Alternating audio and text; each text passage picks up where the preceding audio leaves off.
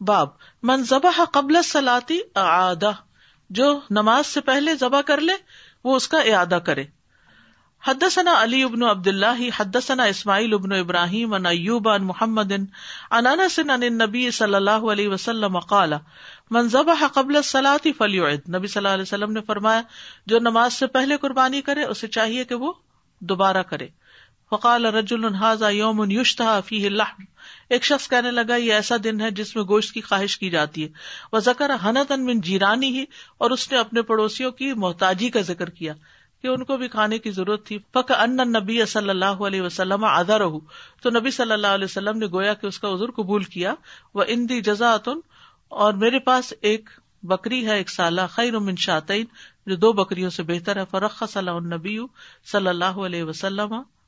تو نبی صلی اللہ علیہ وسلم نے اس کو رخصت دے دی فلاں ادری بلاغت رخصت عملہ سمن کفا الا کبشنی یعنی فضبہ ہوما تو میں نہیں جانتا کہ یہ رخصت اوروں کو پہنچی کہ نہیں، پھر آپ مڑے اور دو دمبے ذبح کیے۔ پھر لوگ پلٹے سمن کفا اناس غنئی متن فضبا ہوا پھر لوگ بھی اپنی اپنی بکریوں پہ پڑ گئے اور سب نے اپنے جانور ذبح کر لیے۔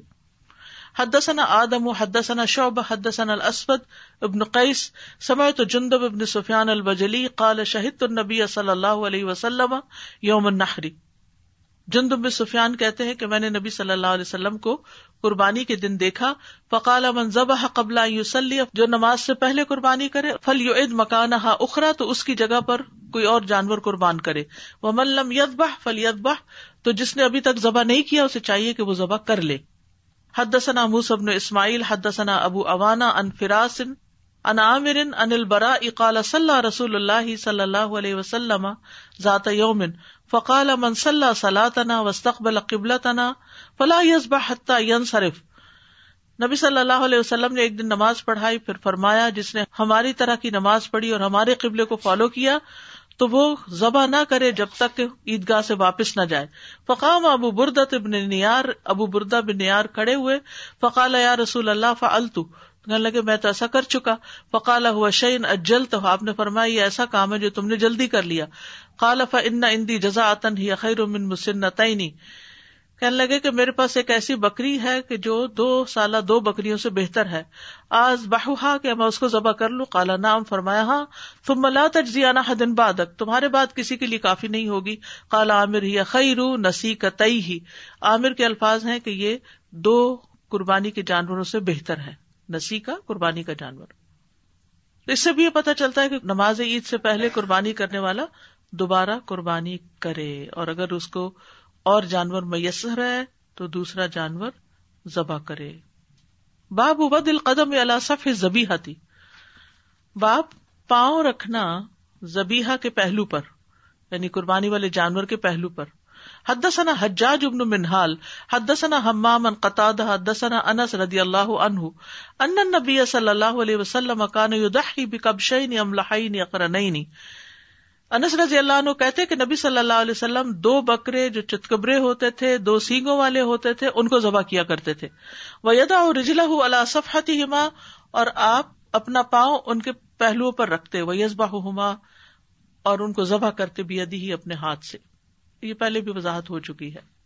تو ذبح کرنے میں کچھ شرائط اور بھی ہیں۔ ایک تو یہ کہ آسن طریقے سے ذبح کرنا چاہیے۔ ٹھیک ہے؟ احسان کرنا چاہیے جانور کے اوپر بھی۔ چھری پہلے سے تیز کرنی چاہیے، اس کے سامنے چھری تیز نہیں کرنی چاہیے۔ نبی صلی اللہ علیہ وسلم نے فرمایا، جس نے رحم کیا، اگرچہ چڑیا کو ذبح کرنے کا معاملہ ہو، تو اللہ قیامت کے دن اس پر رحم فرمائے گا۔ تو رحم کرنا جانوروں پر بہت ضروری ہے۔ ایک آدمی نے کہا، اللہ کے رسول، میں بکری ذبح کرتا ہوں اور اس کے ساتھ شفقت کرتا ہوں، پیار سے ذبح کرتا ہوں۔ آپ نے فرمایا، اگر تم نے بکری کے ساتھ شفقت کی ہے، تو اللہ تم پر رحم فرمائے گا۔ پھر اسی طرح یہ ہے کہ ذبح کرنے والا شخص بھی اہلیت رکھتا ہو، مسلمان ہو یا اہل کتاب میں سے ہو۔ اگر بت پرست یا مرتد ایتھیسٹ وغیرہ ہوگا تو اس کا زبیہ جائز نہیں ہوگا۔ ٹھیک ہے؟ پھر اسی طرح یہ ہے کہ درست آلہ ہو، چھری کی دھار تیز ہو۔ جانور کے سامنے چھری نہ تیز کی جائے زبیحا کو راحت دی جائے، جانور کو باندھ کر نہ ذبح کیا جائے۔ ٹھیک ہے؟ یعنی اس کے ہاتھ پاؤں باندھے نہ جائیں۔ کھلے ہوں گے تو ہاتھ پاؤں مارے گا تو خون زیادہ نکل جائے گا، جان جلدی نکلے باب تکبیر ان دا ذبح ذبح کرتے وقت تکبیر کہنا۔ حدثنا قطعبة حدثنا ابو اوانة عن قتادة عن انس۔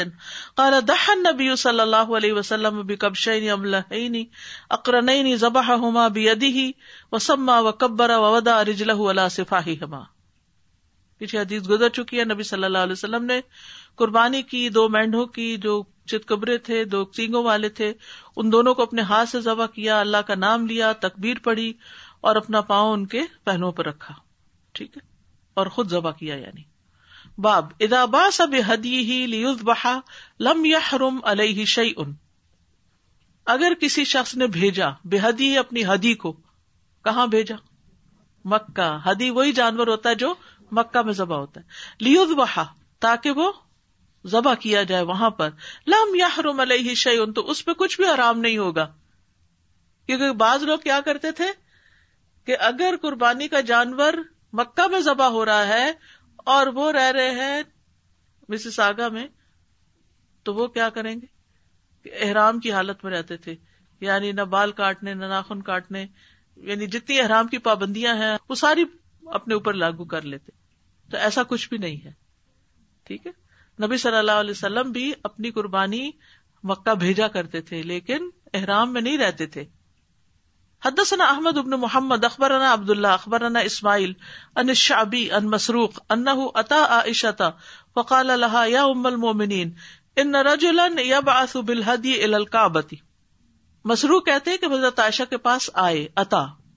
فقال لها يا ام المؤمنين کہنے لگے، اے ام المؤمنین ان رجلا ایک شخص یبعث بالهدي بھیجتا ہے قربانی الى الكعبة کعبہ ويجلس في المصر، اور خود مصر میں رہتا ہے۔ فیوسی، تو وہ وسیعت کرتا ہے، تاکید کرتا ہے انتقلہ بدنت ہو کہ اس کے اونٹ کو بھی قلادہ پہنایا جائے۔ فلاح یا ظالم کل یومی تو وہ اس دن سے مسلسل رہتا ہے محرمن حالت احرام میں۔ حتیٰ یا ہل ناسو یہاں تک کہ لوگ وہاں مینا میں حلال ہوتے ہیں۔ کالا فسمے تو تصفی کہا میں ورال حجاب تم مصروف کہتے ہیں کہ میں نے حجاب کے پیچھے سے ان کی تالی کی آواز سنی۔ کن کی؟ حضرت عائشہ۔ نے تالی کیوں ماری؟ حیران۔ کہ یار اب یہ کیا؟ یہ لوگ کیسی کیسی باتیں کر رہے ہیں؟ فقالت لقت کن تو افتل قلائدہ حدی رسول اللہ صلی اللہ علیہ وسلم۔ وہ کہتی ہیں کہ میں نبی صلی اللہ علیہ وسلم کی قربانی کے اونٹوں کے قلادے بٹا کرتی تھی۔ یعنی تیار کرتی تھی فیبا سو ہدیہ ہوئی تو آپ اپنی ہدی کو کعبہ کی طرف روانہ کر دیتے۔ فما یا حرم علیہ لیکن اس پر وہ احرام کی حالت میں نہیں رہتے تھے۔ مما حل من اہلی حتیٰ یرجیا اناسو اس میں سے جو حلال ہوتا ہے، مرد کے لیے اپنے گھر والوں میں سے یہاں تک کہ لوگ لوٹ آتے۔ ایک بات یہ پتا چلتی ہے اس حدیث سے کہ قربانی کعبہ کی طرف بھیجنا باعث اجر۔ ہے اگر کوئی حج پہ جا رہا ہو یا عمرے پہ، تو اگر آپ کے وہاں میرے لیے قربانی کر دو، تو یہ ایک فضیلت والا کام ہے۔ ٹھیک ہے؟ لیکن ایسی قربانی کرنے والے کو ضروری نہیں کہ وہ گھر میں بیٹھ کے احرام پہنے۔ یعنی کعبہ میں قربانی بھیجنے والے پر احرام کی کوئی پابندی نہیں ہے۔ ہاں قربانی کرنے والے کے لیے بال، ناخن اور جسم کی جلد اتارنے کی ممانعت ہے۔ پیڈیکیور وغیرہ نہ کروائے ان دنوں۔ اگر آپ قربانی کر رہے ہیں۔ ڈیڈ اسکن بھی نہیں اتار سکتے، ٹھیک ہے؟ یعنی جسم کی چیزیں الگ نہیں کر سکتے، بال نہیں کاٹ سکتے، ناخن نہیں کاٹ سکتے، جسم کی اسکن نہیں اتار سکتے۔ بعض لوگوں کی عادت ہوتی ہے، ناخن کے پاس سے کچھ نہ کچھ ہاتھ سے چھیلتے رہتے ہیں، ناخن منہ سے کاٹتے رہتے ہیں۔ یہ سب منع ہے، اگر آپ خود قربانی دے رہے ہیں، ٹھیک ہے؟ اگر کوئی کہ اس میں کیا حکمت ہے، تو حکمت یہ کہ یہ سنت ہے۔ اس میں ایسا ہی ہے جیسے حضرت عائشہ سے کسی نے سوال کیا کہ حائزہ عورت کا یہ حال کیوں ہے کہ روزوں کی قزا دیتی ہے نماز کی نہیں دیتی؟ دونوں کا حکم الگ الگ ہے۔ اس طرح حج بدل ہوتا ہے عمرہ بدل ہوتا ہے طواف بدل کوئی چیز نہیں ہے۔ تو اس میں اصل چیز کیا ہے؟ اصل چیز ہے سنت کی پیروی۔ جی۔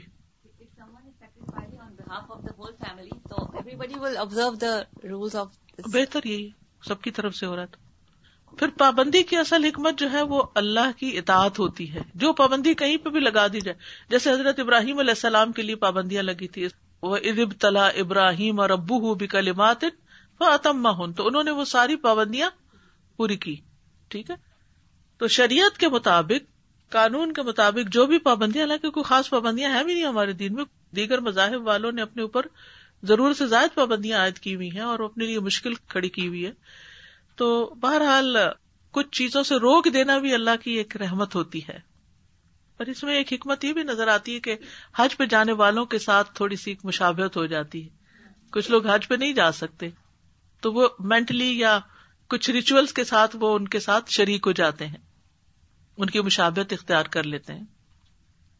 اصل میں تو قربانی کرنے والا جو خود کر رہا ہے، اس پر ہی ساری پابندیاں ہوتی ہیں۔ سارے گھر والوں پہ نہیں ہوتی، لیکن اگر وہ بھی شریک ہونا چاہے تو ہو جائے۔ ام سلمہ سے روایت ہے کہ نبی صلی اللہ علیہ وسلم نے فرمایا، جب ذوالحجہ کا پہلا اشرا شروع ہو جائے تو تم میں سے کوئی قربانی کرنے کا ارادہ رکھتا ہو تو اسے چاہیے کہ اپنے بالوں یا جلد میں سے کسی چیز کو ہاتھ نہ لگائے۔ ٹھیک ہے؟ اچھا اسی طرح بال اور ناخن کاٹنے کی پابندی مالک کے لیے، جانور کے جو نائب ہیں ان کے لیے نہیں ہے۔ مثلاً کسی کو آپ نے پیسے دیے کہ جا کے وہاں قربانی کر دینا، وہ نہیں اس کا مکلف کہ وہ آپ کے بہا پہ وہ ساری پابندیاں بھی برداشت کرے۔ ٹھیک ہے؟ لیکن اگر کوئی کہتا ہے کہ میرا بھی اس میں حصہ ہے تو وہ الگ بات ہے، لیکن اس پہ لازم نہیں۔ لیکن کرنے والے پہ گھر کے جو سربراہ ہے اس پر لازم ہوگا۔ تو قربانی نہ کر سکنے والے کے لیے، قربانی کا اجر حاصل کرنے کے لیے ان پابندیوں کو اپنانے کا کیا حکم ہے؟ یعنی جو قربانی نہیں کر سکتے۔ تو عبداللہ ابن عمر ابن العاص بیان کرتے ہیں کہ نبی صلی اللہ علیہ وسلم نے فرمایا مجھے ادہا کے دن عید منانے کا حکم دیا گیا ہے، جسے اللہ نے اس امت کے لیے خاص کیا۔ ایک آدمی نے کہا فرمائی اگر مجھے دودھ کے جانور کے سوا کوئی جانور نہ ملے، تو کیا میں اسی کی قربانی کر دوں؟ آپ نے فرمایا نہیں، بلکہ اپنے بال کاٹ لو، ناخن اور مونچھے تراش لو اور زیر ناپ کی صفائی کر لو۔ اللہ کے ہاں تمہاری یہی کامل قربانی ہوگی۔ ٹھیک باب مایو کل میں لہو مل ادا ہی و مایو تزود منہا۔ قربانیوں کے گوشت میں سے جو کھایا جاتا ہے اور جو ذخیرہ کیا جاتا ہے، زاد راہ کے طور پر۔ تو اداہی سے مراد قربانی کے جانور ہیں، لیکن یہاں جو مراد ہے، وہ مکہ بھیجے جانے والے جانور ہیں۔ ٹھیک ہے؟ حدثنا علی ابن عبد اللہ حدثنا سفیان، قال امر، اخبرنی عطا، سمع جابر ابن عبد اللہ رضی اللہ عنہما، قال كنا نتزبد لحوم الاضاحی جابر کہتے ہیں کہ ہم ذخیرہ کر لیتے تھے قربانیوں کے گوشت کو نبی صلی اللہ علیہ وسلم کے زمانے میں ال المدینہ مدینہ تک یعنی زیادہ راہ بنا کے لے جاتے تھے، راستے میں بھی کھاتے جاتے تھے۔ آج کیا، قربانیاں کی، ان کا گوشت لے کے مدینہ بھی گئے۔ وقال غیر مرتن لحوم الحدی، اور کئی دفعہ انہوں نے لحوم الحدی کا لفظ بھی استعمال کیا۔ لحوم الداہی یہاں اداہی سے مراد کون سے جانور ہیں جو مکہ میں ذبح کیے جائیں؟ تو بیسیکلی جو میننگ یہاں سے نکالا گیا وہ یہ کہ قربانی کا گوشت کیا ذخیرہ کر سکتے ہیں یا نہیں؟ فریزر میں رکھ سکتے ہیں کہ نہیں؟ ٹھیک ہے؟ اس حدیث سے پتا چلتا ہے کہ کسی نصف کی ون تھرڈ کی کوئی قید نہیں ہے۔ سارا بھی جمع کر سکتے ہیں اور سارا بھی بانٹ سکتے ہیں۔ ایز پر نیڈ مثلاً گھر میں آپ نے دو تین قربانیاں کی، ایک آپ سارا غریبوں کو بانٹ دیتے ہیں، ایک سارا رشتے داروں کو بانٹ دیتے ایک سارا اپنے گھر کوئی حرج نہیں۔ ہر جانور میں سے تین تین حصے کرنے ضروری نہیں۔ اور یہ بھی کر سکتے کہ دو بانٹ دیں ایک رکھ لیں۔ حدثنا اسماعیل قال حدثني سلیمان ان يحيى بن سعید ان القاسم ان ابن خباب اخبره انه سمع ابا سعید يحدث انه كان غائبا فقدم قاسم کہتے ہیں کہ ابن خباب نے ان کو خبر دی کہ انہوں نے ابو سعید کو سنا۔ یحدث وہ حدیث بیان کر رہے تھے انه كان غائبا کہ وہ غائب تھے یعنی موجود نہیں تھے۔ فقدم، پھر آئے، فقدم الیہ لحم. تو ان کے سامنے گوشت پیش کیا گیا. قالوا هذا من لحم دحایانا پوچھا، یہ ہماری قربانیوں کا گوشت ہے؟ فقال اخرو تو نے کہا کہ اس کو پیچھے کر لو. لا ازوق میں نہیں چکوں گا اس کو. قال، ثم قمت، فخرجت. کہتے، میں کھڑا ہوا، پھر میں نکل آیا گھر سے. حتیٰ آتی اخی ابا قطادہ. یہاں تک کہ میں اپنے بھائی ابو قطادہ کے پاس آیا. وکانا اخاہ ام ہی اور ابو سعید جو تھے، بھائی تھے کس کے؟ ابو قطادہ کے مادری بھائی تھے، لی امی ہی۔ وکانا بدرین اور انہوں نے بدر کی جنگ میں حصہ لیا تھا۔ فکر تو ظال کا لہو تو میں نے ان کو یہ بتایا، فقال ان کا دادا سا بادہ کا امرن کہنے لگے کہ تمہارے بعد ایک اور حکم آ گیا ہے۔ اصل میں پہلے سال تین دن تک پابندی تھی، اس کے بعد آئندہ سال گوشت رکھنے کی اجازت تھی۔ پہلے سال تین دن تک بس کھانے کی اجازت تھی، پھر اس کے بعد باقی سب بانٹنا ضروری تھا۔ ٹھیک ہے؟ یعنی ایک روایت میں اور بھی آتا ہے کہ رسول اللہ صلی اللہ علیہ وسلم نے حجت الوداع کے موقع پر کھڑے ہو کر فرمایا، میں تمہیں تین دن سے زیادہ قربانی کا گوشت کھانے سے منع کرتا تھا، تاکہ تم اسے لوگوں میں تقسیم کرو۔ اب میں تمہارے لیے اس کو حلال کرار دیتا ہوں۔ اسے جب تک چاہو کھاؤ۔ چھ مہینے بھی کھاتے رہو تو کوئی حرج نہیں۔ تو اس سے یہ پتا چلتا ہے کہ رسول اللہ صلی اللہ علیہ وسلم نے ہجرت کے نویں سال ایک خاص وجہ سے تین دن تک کھانے کی پابندی لگائی تھی جبکہ لوگوں کے پاس قربانیاں نہیں تھی تو آپ نے یہ گوشت ان لوگوں کو کھلانے کا حکم دیا جو قربانی نہیں کر سکتے تھے۔ اس کے بعد یہ پابندی ختم کر کے گوشت ذخیرہ کرنے کی اجازت دے دی گئی۔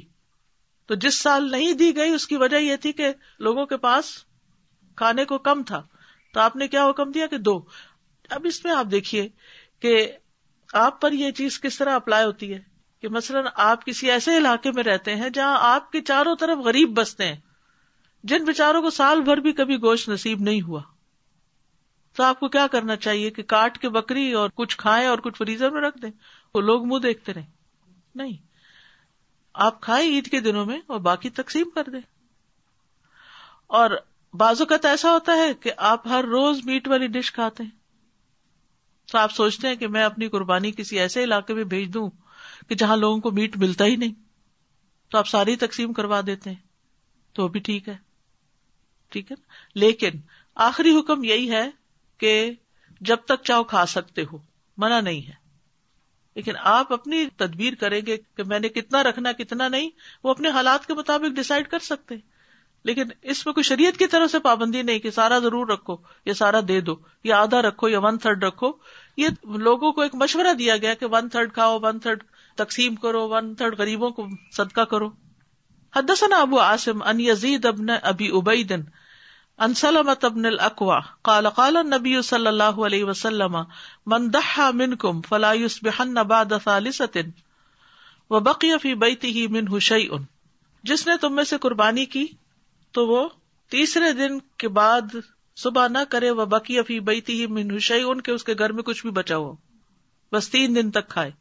فلما کان العام المقبل، پھر جب اگلا سال آیا کالو یا رسول اللہ نہ فالو کما فالنا اس سال بھی ہم وہی کریں، بس تین دن تک۔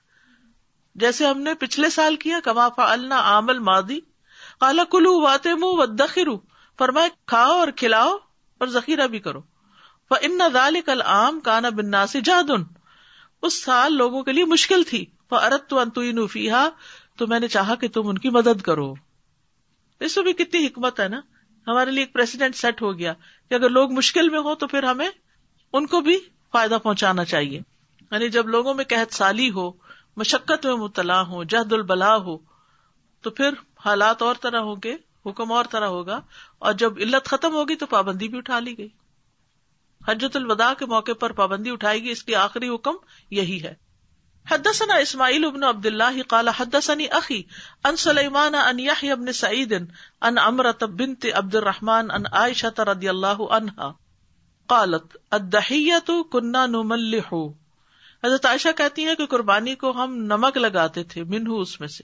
فنقدم به الى النبي صلی اللہ علیہ وسلم بالمدینہ۔ پھر ہم اس کو نبی صلی اللہ علیہ وسلم کے پاس مدینہ میں لاتے وقال اللہ تعلق اللہ سلاست ایام. اور میں نہ کھاؤ مگر تین دن تک۔ ولیست بے عظیم لیکن یہ کوئی پکی بات نہیں ولا کے ناراد آئی تو من ہوں و اللہ عالم لیکن آپ نے ارادہ کیا آپ اس میں سے دوسروں کو کھلائیں، اور اللہ تعالیٰ بہتر جانتا ہے۔ بے عظیمت ان کا مطلب ہے کہ یہ کوئی لازمی بات نہیں، واجب نہیں۔ تو بیسیکلی کرنا یہی چاہیے کہ انسان خود بھی کھائے، ہدیہ بھی دے، غریبوں کو بھی کھلائے۔ قربانی کا گوشت پکائے بھی، پکوائے بھی۔ ٹھیک لائست بھی عظیمت یہ راوی کے الفاظ ہیں۔ بیکاز پروفیٹ صلی اللہ علیہ وسلم سے لا تاکلو الا ثلاثه ایام. سو آفٹر کاما جی. تو قربانی کا گوشت جو ہے وہ پکوانا بھی چاہیے اور کھانا بھی چاہیے۔ قرآن مجید میں آتا ہے ولبدن جا اللہ لکم من شاعر اللہ لکم فیحا خیر. قربانی کے بڑے جانور اونٹ وغیرہ ہم نے انہیں تمہارے لیے اللہ کی نشانیوں میں سے بنایا تمہارے لیے ان میں بڑی خیر ہے، بڑے فائدے ہیں۔ سو ان پر اللہ کا نام لو، اس حال میں کہ گٹنا بندے کھڑے ہوں۔ پھر جب ان کے پہلو گر پڑے، تو ان سے کچھ کھاؤ اور کنات کرنے والے کو کھلاؤ، جو مانگتا نہیں، اور مانگنے والے کو بھی کھلاؤ۔ اسی طرح ہم نے انہیں تمہارے لیے مسخر کر دیا تاکہ تم شکر ادا کرو۔ سورت الحج کی آیت تھرٹی سکس ہے۔ رسول اللہ صلی اللہ علیہ وسلم عید کے دن روزہ رکھنے سے منع فرماتے تھے۔ اور فرماتے، اور عید الاضحیٰ میں تم اپنی قربانی کا گوشت کھاؤ۔ رسول اللہ صلی اللہ علیہ وسلم کی آزاد کردہ غلام صوبان سے روایت ہے۔ وہ کہتے ہیں کہ رسول اللہ صلی اللہ علیہ وسلم نے مجھے حجت الوداع کے موقع پر فرمایا کہ یہ گوشت پکاؤ۔ صوبان کہتے ہیں، چنانچہ میں نے گوشت پکا کر رکھا، آپ مدینہ پہنچنے تک اسی میں سے کھاتے رہے۔ یعنی ساتھ بھی لے چلے۔ پھر اسی طرح اگر بہت سے جانور قربان ہوئے اور سارا گوشت مکس ہو گیا تو مکس کر کے بھی کھا سکتے ہیں۔ حجت الوداع کے موقع پر قربانی کے لیے آپ قربان گاہ کی طرف بڑھے، تریسٹھ اونٹ اپنے ہاتھ سے نہر کیے، پھر حضرت علی کے سپرد کیے، جو بچ گئے انہوں نے نہر کیا اور آپ نے حضرت علی کو اپنی قربانیوں میں شریک فرمایا۔ پھر آپ نے ہر قربانی سے گوشت کا ایک ایک ٹکڑا لانے کا حکم دیا، سب قربانیوں سے۔ انہیں ہنڈیا میں ڈال کر پکایا گیا۔ دے گی ہوگی کو بڑی سو اونٹوں کا اگر ایک ایک ٹکڑا بھی لائے تو کافی بن جاتا ہے۔ اور حضرت علی رضی اللہ عنہ نے اور رسول اللہ صلی اللہ علیہ وسلم نے دونوں نے قربانیوں کا گوشت کھایا اور اس کا شوربہ بھی نوش فرمایا۔ اسی طرح یہ کہ قربانی کا گوشت خود تقسیم کرنا چاہیے۔ نبی صلی اللہ علیہ وسلم خود تقسیم کر رہے تھے جیرانہ کے مقام پر اور بنا میں بھی۔ اور پھر صدقہ بھی کرنا چاہیے۔ نبی صلی اللہ علیہ وسلم نے فرمایا فکلو و دخرو و تصدقو کھاؤ، کچھ ذخیرہ کرو اور کچھ صدقہ کرو۔ ابو سعید کہتے ہیں کہ رسول اللہ صلی اللہ علیہ وسلم نے ہمیں تین دن سے زیادہ قربانی کا گوشت کھانے سے منع کیا۔ ایک مرتبہ میں کسی سفر پہ چلا گیا، واپس آیا، ابھی عید الاضحیٰ کو کچھ دن گزرے تھے، تو میری بیوی گوشت میں پکے ہوئے چکندر لے آئی۔ میں نے اس سے پوچھا، گوشت کہاں سے ہے؟ کہا، قربانی کا ہے۔ میں نے کہا کہ آپ نے تو ہمیں تین دن سے زیادہ کھانے کی ممانت کی۔ اس نے کہا، آپ کے بعد آپ صلی اللہ علیہ وسلم نے بعد میں لوگوں کو اجازت دے دی تھی۔ میں نے اس کی تصدیق نہیں کی، میری بیوی کی بات نہیں مانی اور اپنے بھائی قطع بن نعمان جو بدری صحابی تھے ان کے پاس مسئلہ پوچھنے ایک آدمی کو بھیج دیا۔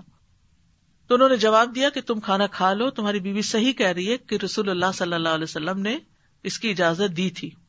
اور قربانی کا گوشت جب تک چاہے آپ رکھ سکتے ہیں، اور جس شکل میں چاہے استعمال کر سکتے کباب بنائے سوپ بنائے جیسے چاہے پکائے اس کو۔ جتنی چاہے ریسیپیز استعمال کریں۔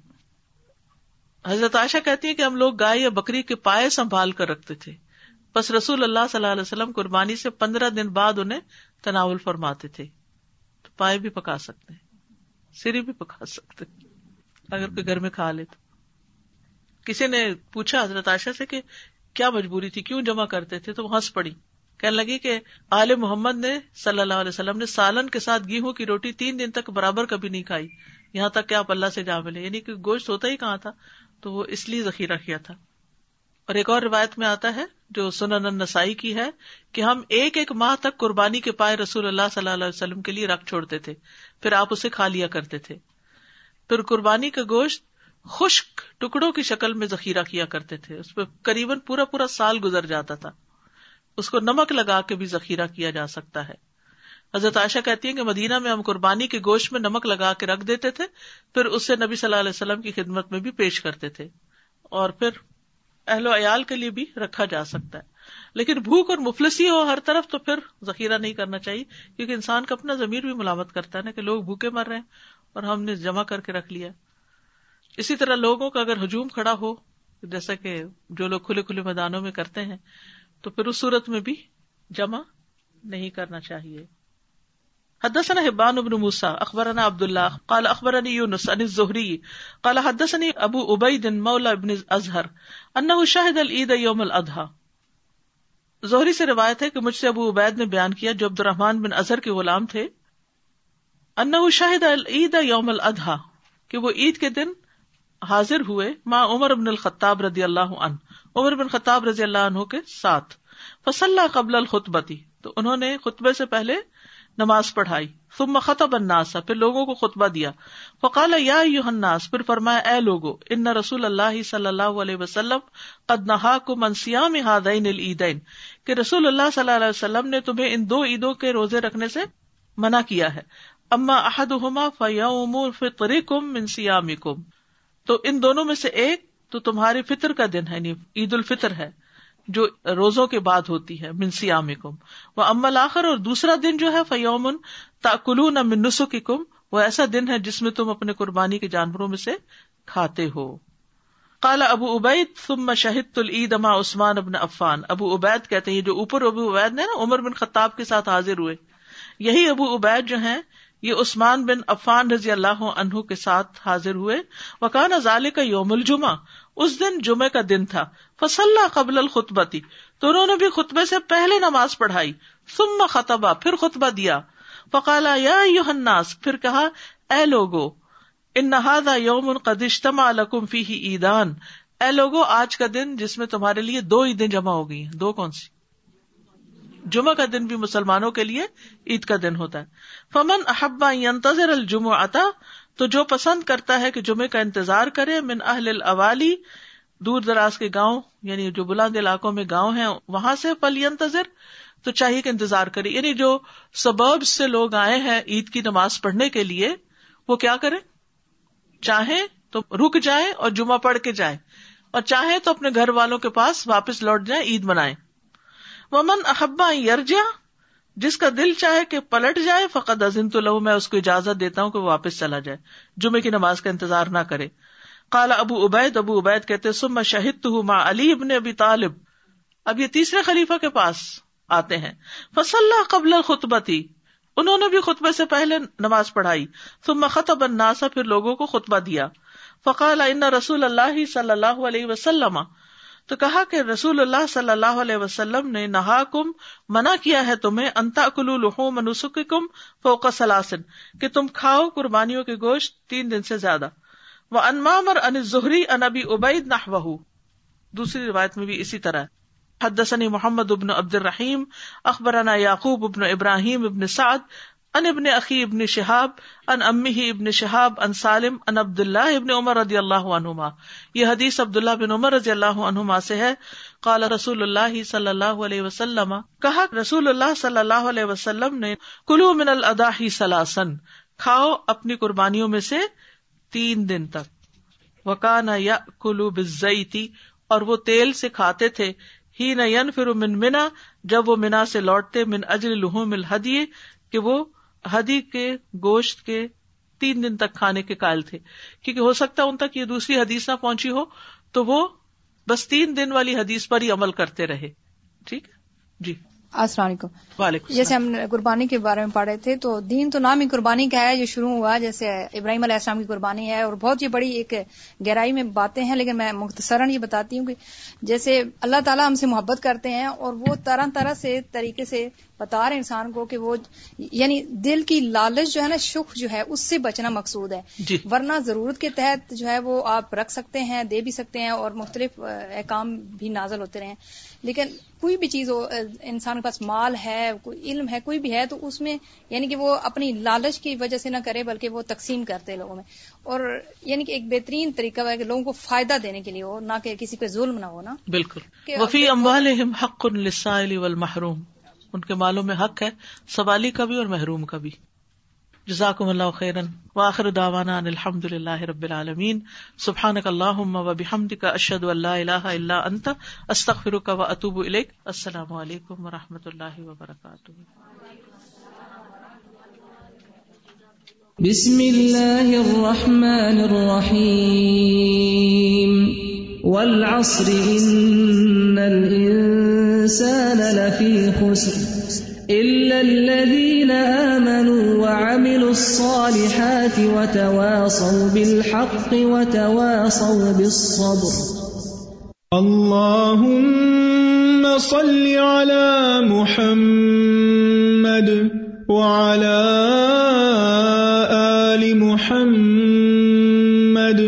كما صليت على إبراهيم. وعلى آل إبراهيم إنك حميد مجيد. اللهم بارك على محمد وعلى آل محمد كما على